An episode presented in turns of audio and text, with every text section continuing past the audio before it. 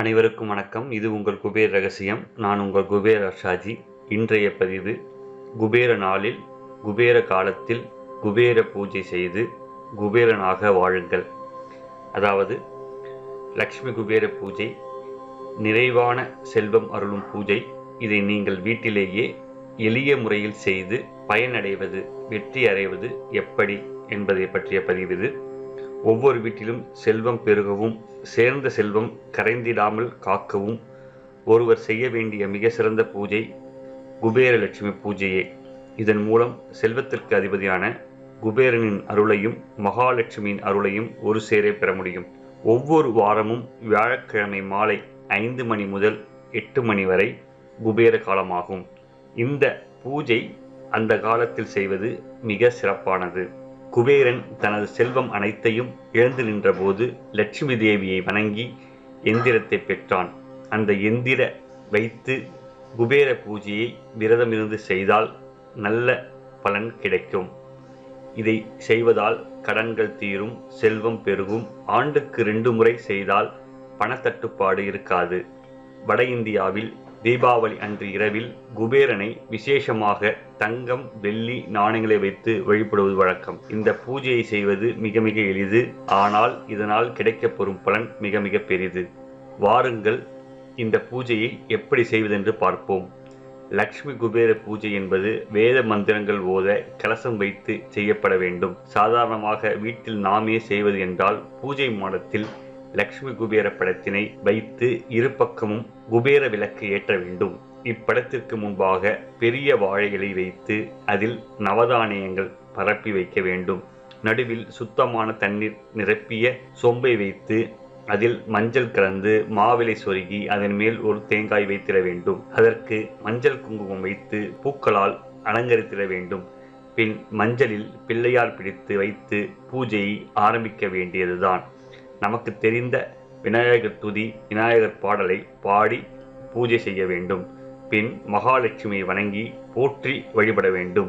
அதன் பின் குபேரனின் மந்திரமான ஓம் யக்ஷாய குபேராய வைஸ்வரனாய தனதான்யாதிபதியே தனதான்ய ஸ்மிருதி மேதேகி தபாய சுவாகா. இந்த மந்திரத்தை நூற்றி எட்டு முறை சொல்லி பூக்களால் பூஜிக்க வேண்டும். தாமரை லட்சுமி மற்றும் குபேரனுக்கு உகந்த மலர். பின் நெய்வேத்தியமாக இனிப்புகள் மற்றும் பால் பாயசம் போன்றவற்றை வைத்து பூஜை முடித்திட வேண்டும். பூஜையில் தட்சணையாக காசுகள் வைக்கப்பட வேண்டும். அதனால் பூஜை முடிந்தவுடன் எடுத்து நமது பெட்டகங்களில் வைத்துக் கொள்ளலாம். இந்த பூஜையை செய்ய இரண்டு நிபந்தனைகள் மட்டுமே உள்ளது. ஒன்று நாம் சரியான நாளை தேர்ந்தெடுப்பது அவசியம். இதை ஒன்பது வாரமோ அல்லது ஒன்பது மாதமோ தொடர்ந்து ஒரே நாளில் செய்ய வேண்டும். அதாவது ஒன்பது வாரம் செய்ய நினைப்போர் வாரா வாரம் வெள்ளிக்கிழமைகளில் இதை செய்யலாம். அதே போல ஒன்பது மாதம் செய்ய நினைப்போர் மாதா மாதம் பௌர்ணமி நாட்களில் செய்யலாம். இதை ஒருவரே தொடர்ந்து செய்ய வேண்டும். அவருக்கு உடல்நலக்குறைவு ஏற்படும் பட்சத்தில் அதே குடும்பத்தைச் சேர்ந்த வேறொருவர் செய்யலாம். இதை செய்ய ஒரே மாதிரியான எண்பத்தோரு நாணயங்கள் தேவை. உங்களுடைய வசதிக்கேற்ப ஒரு ரூபாய் நாணயமோ பத்து ரூபாய் நாணயமோ எது வேண்டுமானாலும் வைத்துக் கொள்ளலாம். ஆனால் எண்பத்தோரு நாணயங்களும் ஒரே மதிப்பிலான நாணயங்களாக இருக்க வேண்டும். உதாரணத்திற்கு ஒரு ரூபாய் என்றால் எண்பத்தோரு ஒரு ரூபாய் நாணயமாக இருக்க வேண்டும். நீங்கள் பூஜை செய்ய தேர்ந்தெடுத்துள்ள நாளில் அதிகாலையில் எழுந்து நீராடிவிட்டு உங்கள் வீட்டு பூஜை அறையில் குலதெய்வத்தை மனதார வேண்டி தீபமேற்ற வேண்டும். அடுத்து இந்த பூஜை தடைபடாமல் இருக்க மகா கணபதியை மனதார வேண்டிக் கொள்ள வேண்டும். பிறகு அந்த நாளில் நல்ல நேரத்தில் ஒரு பலகையை எடுத்துக்கொண்டு கட்டங்களை வரைந்து எண்களையும் எழுதுங்கள்.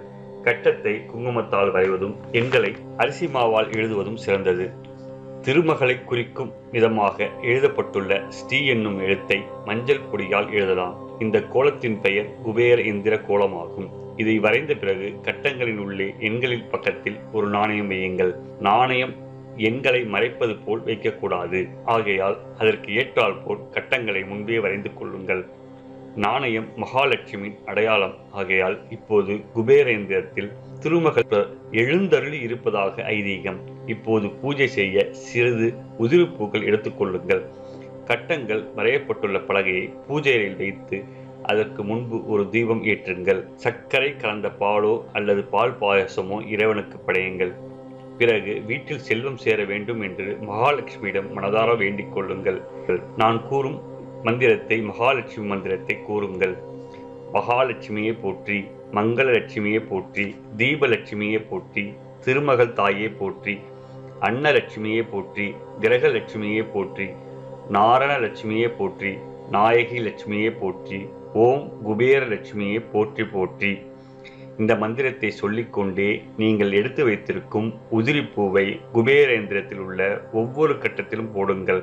அப்படி அப்படியே தொடர்ந்து இப்பொழுது நான் கூறும் மந்திரத்தை கூறுங்கள். வளம் யாவும் தந்திடுவாய் வைஸ்ரவனா போற்றி.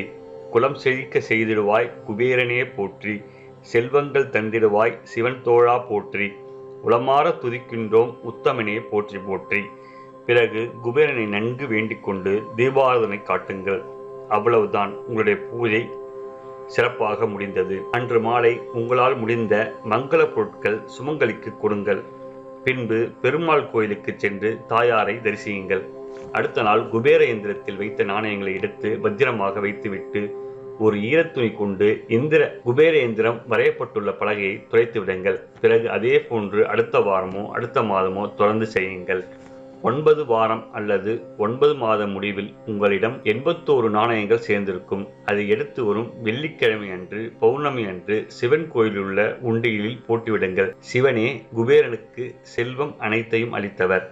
அதனாலேயே சிவன் கோயிலில் உண்டியலில் போட வேண்டும்.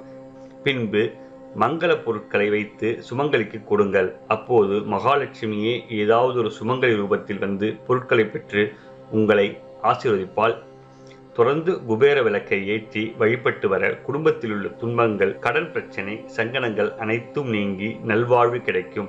லட்சுமி குபேர பூஜை செய்ய தீபாவளி திருநாள் உகந்தது. மேலும் சித்திரை வைகாசி ஆனி ஆவணி கார்த்திகை மாதங்களில் பூரட்டாதி நட்சத்திரம் வரும் நாளில் பூஜை செய்வது மிகுந்த பலன்களை தரும்.